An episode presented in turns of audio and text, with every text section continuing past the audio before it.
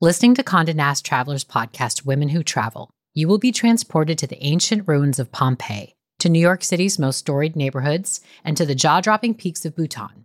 It's the best of what you love about traveling, experiencing different people, cultures, and perspectives, all from the comfort of your own home. Each week, join host and global journalist Lale Arikoglu as she shares her own experiences along with those of self identifying women travelers from all over the globe. How do the bestie comedian pairs of Sasheer Zamata and Nicole Byer navigate travel together? What can you realistically expect from your first global solo travel experience? How is dance used as a tool for healing in Indigenous Australian communities? If these questions piqued your interest, pack your bags and go on a journey with women who travel. Available wherever you get your podcasts.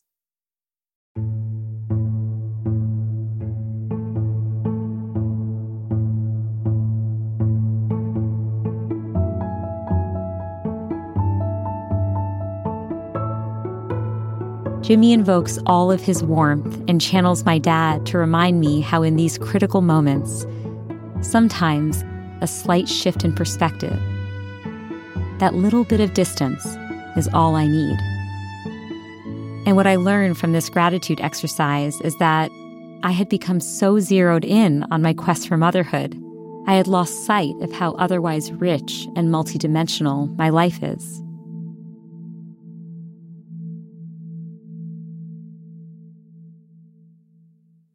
Maya Shankar is a cognitive scientist and host of the podcast A Slight Change of Plans, selected as the best show of the year by Apple in 2021. As a girl, she struggles with taking things too seriously herself, the sufferings of others, and the hypothetical misfortunes she imagines for the future. She turns to her father for perspective, and he takes her on a memorable walk, one that helps her understand her place in the universe Spoiler alert, it's not at the center of it. When her adult life brings a new and unexpected kind of sorrow, she turns to these lessons from her father again to find a balance between the seriousness that comes with loving life and the wise perspective of knowing we're all just passing through. In this series, we combine immersive first person stories, breathtaking music, and mindfulness prompts so that we may see our lives reflected back to us in other people's stories, and that can lead to improvements in our own inner lives. From Wait What, this is Meditative Story. I'm Rohan, and I'll be your guide.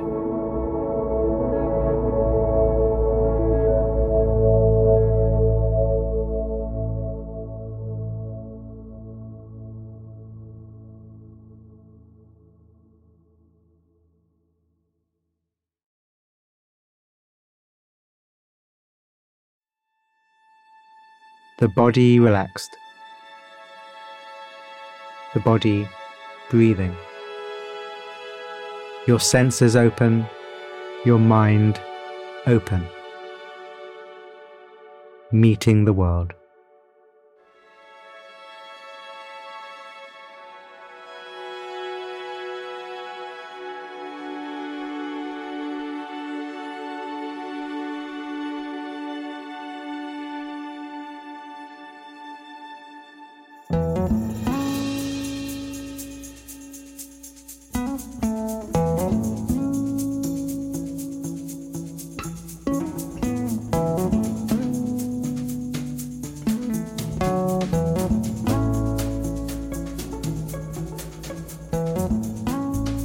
Apartment in Chennai, India is simple and Spartan, but full of warmth. My husband Jimmy and I tour the small prayer room with our hosts, friends of our family.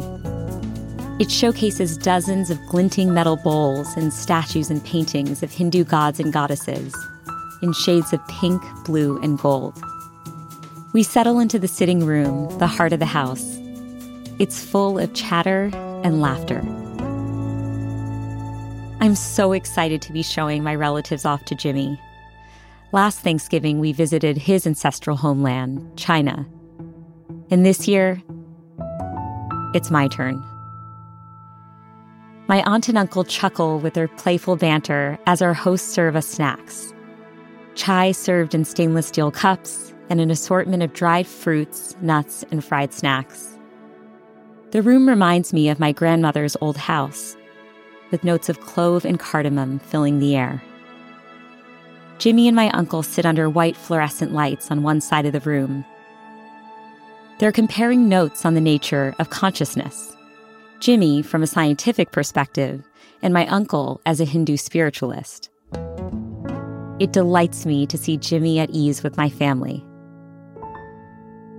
They say opposites attract, but Jimmy and I have minds that are wired so similarly.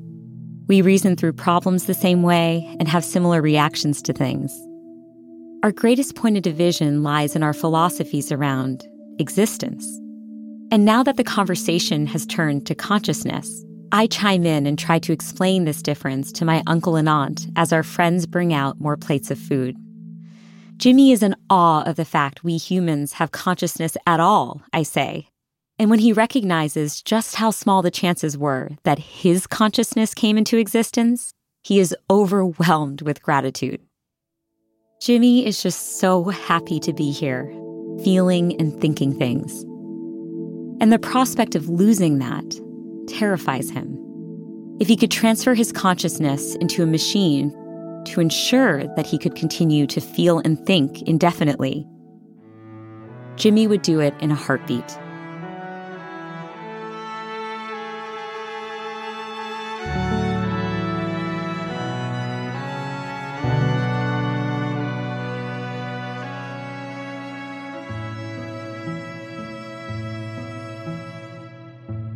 Aunt and uncle look at me with amusement. But for me, I continue, my attitude towards existence is completely different. We all inevitably encounter suffering in our lives, and I find this fact distressing. If you were to tell me that you could reverse the clock and never bring me into existence, I think I would be completely fine with that. Non existence does not scare me, suffering does. I shrug. Jimmy has always thought I'm a bit odd for having this view. He cannot wrap his mind around the fact that anyone would have such a cavalier attitude towards whether or not they exist. It especially surprises Jimmy to hear this view coming from me, given my positive nature. But now I see my aunt nodding vigorously. Aha, she says, smiling at me. You are a UTTL. A what? I say. It's what I am, my aunt exclaims. And your uncle, too. We're both UTTLs, unwilling travelers through life. I burst out laughing. Unwilling travelers through life? It is perfect. I feel this delight, this sense of deep connection. I've never heard my aunt use this term before, but I immediately know what she means. And so does Jimmy. Our eyes meet, and I can tell what he's thinking. So, this is where you get it from.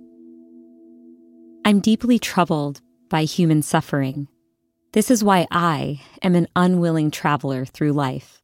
As a little kid, I'm torn up seeing the impoverished children my own age during my visits to India.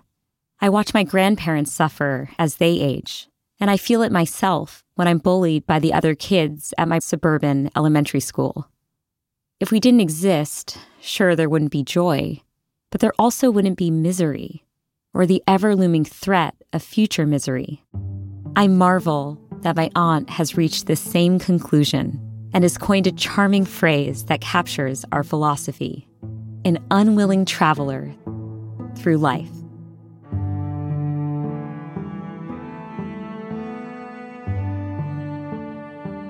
I beam at my aunt, my uncle, and at Jimmy. I'm not alone on this odd desert island. It has other inhabitants.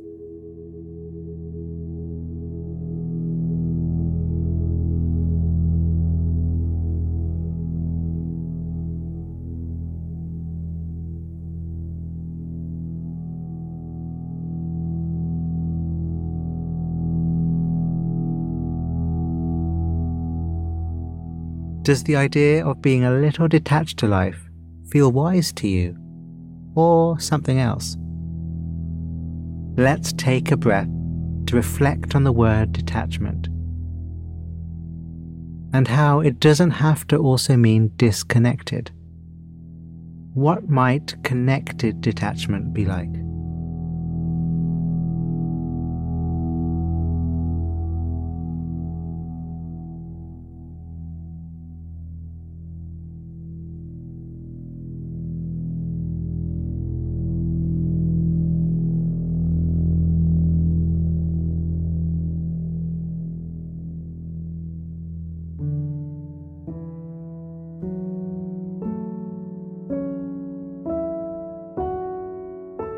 The conversation affirms my belief that if we can become a bit detached from our own existence, a little less enamored of it, perhaps we can better accept life's inevitable tragedies.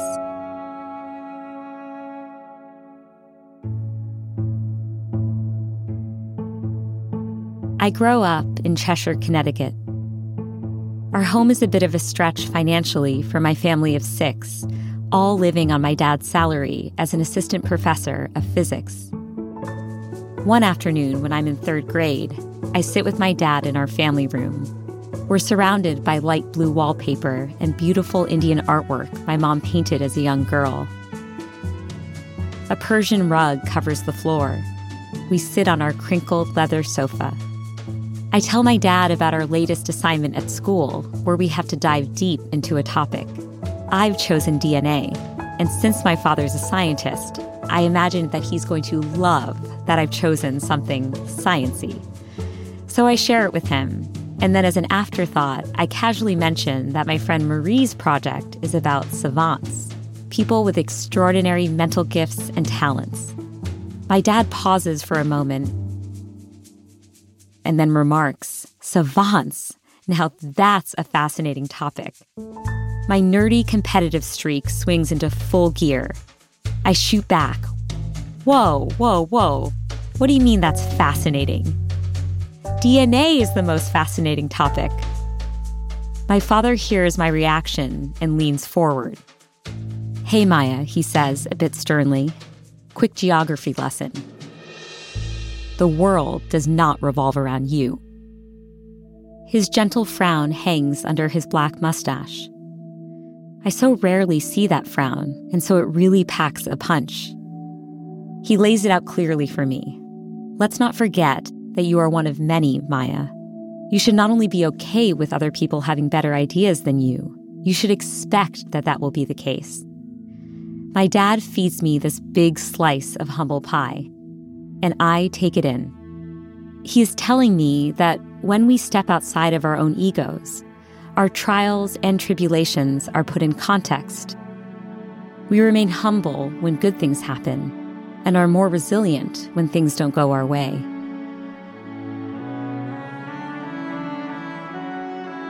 My dad's philosophy helps me weather some difficult times. Growing up, I love playing the violin, and it becomes the centerpiece of my childhood. At age nine, I'm accepted at the Juilliard School of Music's pre college program. And as a teenager, Itzhak Perlman invites me to be his private violin student. But at 15, I suffer an acute hand injury that ends my career overnight. I'm heartbroken. By the time I get to college, I've started to accept this loss. My dad, who teaches here at Yale, is never far. Sophomore year, I live in a dorm on College Street. And if you keep walking up that street, you'll eventually get to Science Hill, where his office is. Sometimes we meet halfway to walk around the leafy streets of New Haven. Or to have lunch at Naples, our favorite pizzeria. Extra red pepper flakes, please. Always. This fall at school, I'm plagued by a new concern. From the time I was a little kid, I'd always dreamed of becoming a mom. I had a play kitchen set with a telephone on it, and my dad would overhear me calling my fictitious neighbors to share stories about my mischievous children. Despite my being an unwilling traveler through life, I'd somehow always managed to have an idyllic view of what my kids' lives would be like filled with constant joy, smiles, and snuggles. This fall, that image, which had slowly been forming cracks, is now fully punctured. I've been reading about a series of violent attacks against transgender and gay teenagers. Now the realization is crashing down on me that my kids could suffer terribly in this world. And my imagination starts to run wild with the countless ways they could feel pain.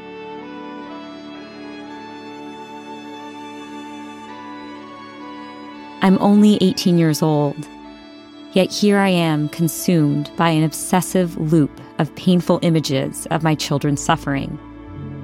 Children I don't even have yet. I call my dad in despair.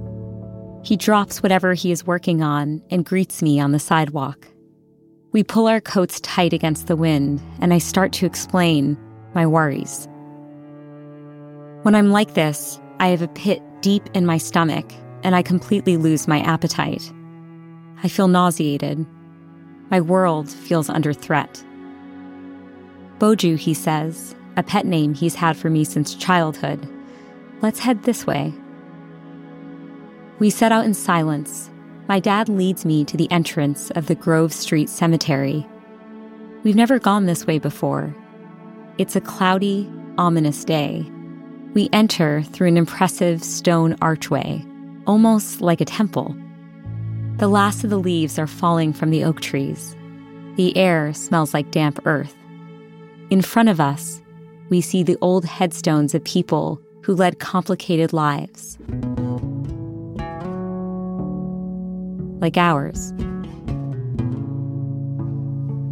Just rows and rows of headstones. Look, Boju, my father says, sweeping his gaze around us. No matter what suffering we endure, this will be our fate. So never let your fears grow too big. I let out a hesitant smile. Novel parenting style, Pops. But he's got me. Something in my mind is shifting.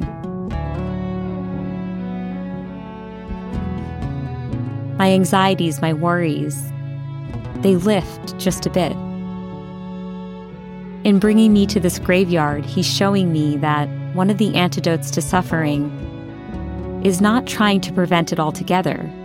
Instead, we can take the perspective of the universe. No matter what our suffering, it is impermanent.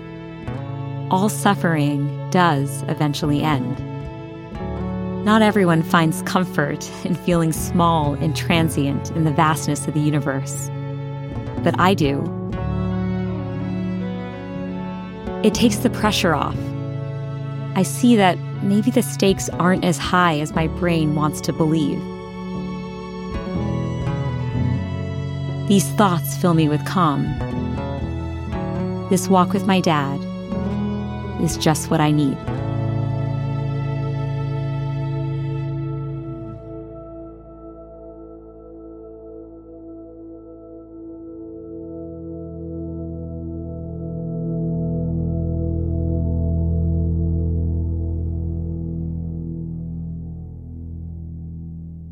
Does this work for you?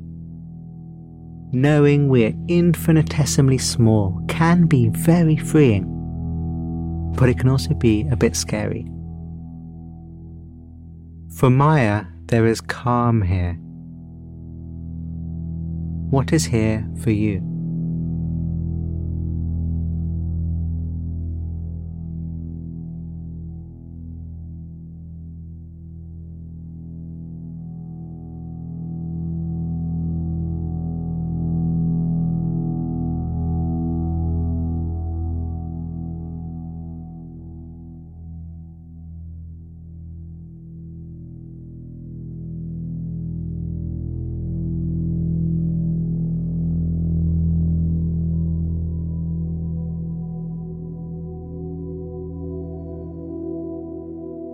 By the time Jimmy and I are married, he knows me so well. He knows of my deep desire to have children, but that the idea of their potential suffering brings me great anxiety. I'm not sure I'll have the courage to eventually become a mom. But Jimmy's love of life is infectious.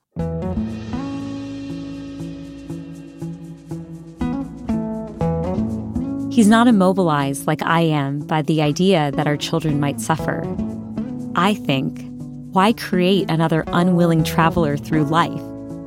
Whereas he thinks, yes, we will all experience pain, but there can also be such joy in this life that it's well worth the risk. Over time, Jimmy slowly helps erode my fears. And because he understands how my mind works, Together, we figure out strategies to help me deal with my anxieties, including some of the methods my dad has taught me over the years. And so I find the courage to take the leap. Because of medical issues, Jimmy and I make embryos and we partner with a surrogate to carry the pregnancy. The whole process takes years. But one day, we are finally peering at a blue line on a plastic stick. Our surrogate Haley is pregnant. But six weeks in, the pregnancy fails. For so long, motherhood has been this enormous presence in my life. First in my consuming fear of it, then in my pursuit of it, and now in my grief. We end up trying again and this time, at the six week mark, we're surprised to discover that Haley is carrying identical twins. Our single embryo has split in two. Jimmy and I are elated. Then, just a few hours after we see the images of these perfect little beating hearts, Haley starts bleeding.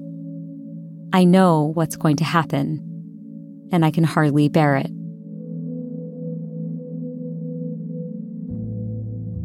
Evening has fallen in the Bay Area.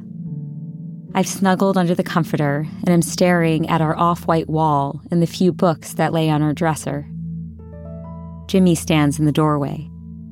Mai, he says, his nickname for me. Mai, let's list some things we're grateful for.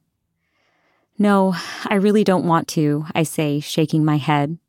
The idea of gratitude feels jarring in this moment. It'll be quick, he says. Let's just name a few things we're really thankful for. I sigh. I glance over at Jimmy's reassuring smile. He looks at me encouragingly. Okay, number one on my list is Jimmy.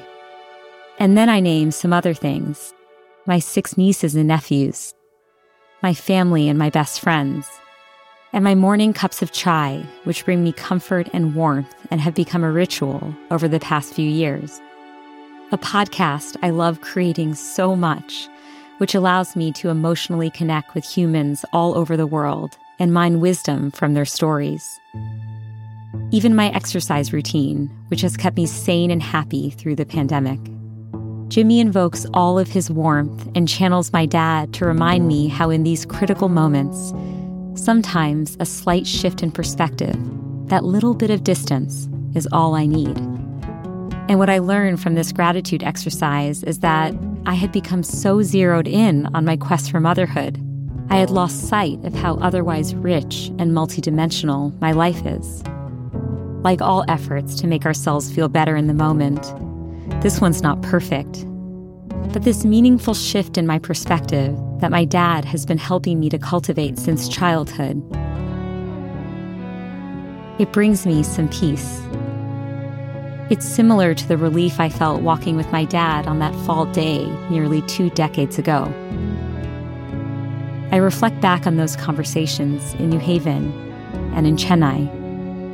The images are comforting. When my life feels heavy, even a small change in perspective can help me to survive it. We're all just briefly and bravely traveling through this life.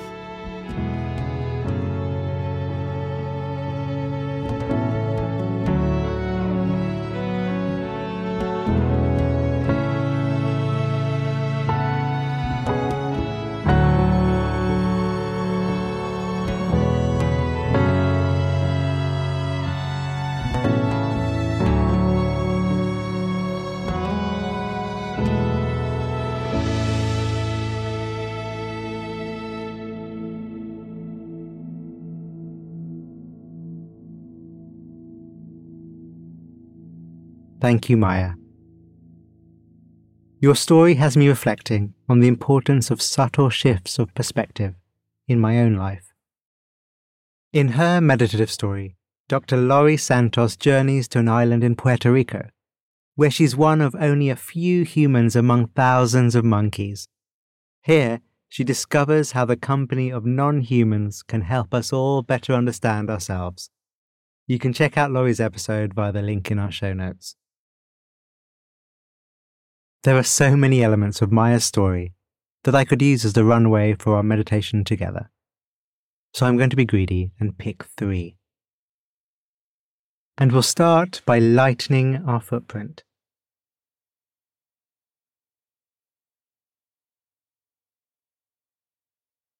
Eyes open or closed. Know what it is to be light upon the earth.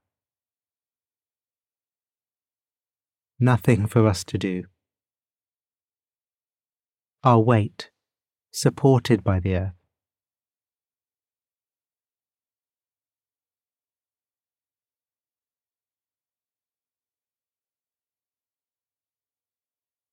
The movements of our mind, the sensations of our bodies.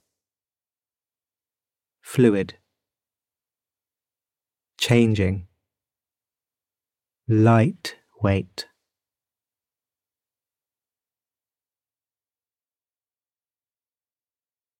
We're aware of our experience as it's blown around. Thoughts, sensations, like dandelion seeds on the breeze.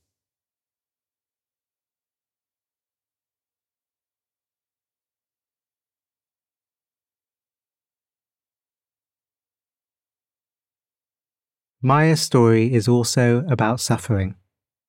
Suffering that is real and suffering that is imagined.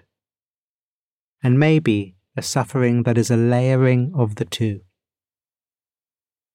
Things can be hard. There is everyday suffering, and there is the suffering you wouldn't even wish on your nemesis. It's what it is to be human. There's a universality to it, and a lightness. The knowledge that we all just stumble through somehow. Billions of people, each the center of their own world, but not the center of the world. Eight billion dandelion seeds, all in a spaciousness.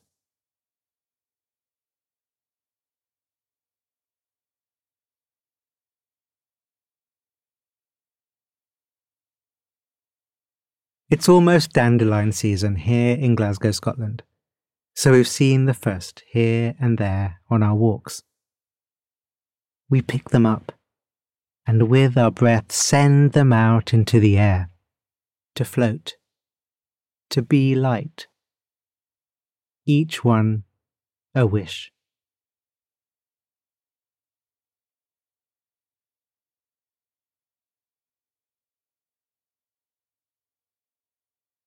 In the toughest of times, Jimmy points Maya to gratitude.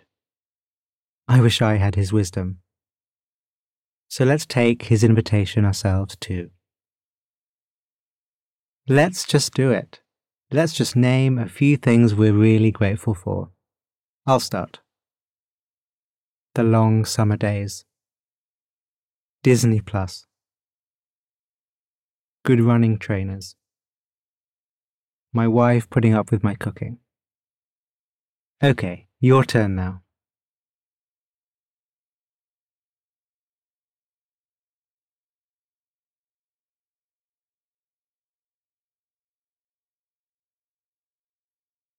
As Maya says, sometimes we become so zeroed in on the thing. So it can be helpful to remember that our lives are multidimensional and full. You too can be more Jimmy and remember that even in the difficult times. You too can be more Maya and practice it even when we don't want to. you too can be light, delicate upon the earth.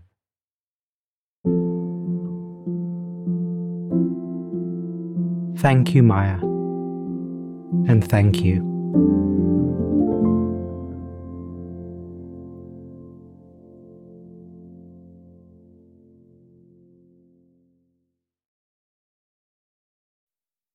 On behalf of the team at Meditative Story, thank you for spending time with us today. We love creating the show for you. And if the show serves you in a meaningful way, we'd love to hear from you. Would you take a minute right now to write us a review in your podcast app? When you leave a review, it really inspires our team, and we're a group who derive so much energy from understanding how meditative story impacts you. It's also a way for you to pay it forward by helping others discover the show. So if leaving a review speaks to you today, we'd really appreciate it.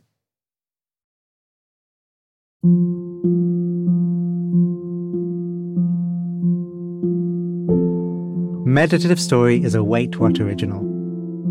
Our executive producers are Deron Triff, June Cohen, and Rebecca Grierson. Jay Punjabi is our supervising producer. The series is produced by Dorothy Abrams. Original music and sound design by Ryan Holladay. Our script writers are Hannah Brencher, Peter Keckley, Marie McCoy Thompson, and Florence Williams. Mixing and mastering by Brian Pugh. Special thanks to Emily McManus, Anna Pizzino, Sarah Tartar, Kelsey Capitano, Tim Cronin, Sami Oputa, Leah Sarametis, Colin Howarth, Chineme Ezequena, Charlie Menezes, and Adam Heiner. And I'm Rohan Gunatillake, creator of the Buddhify Meditation app and your host.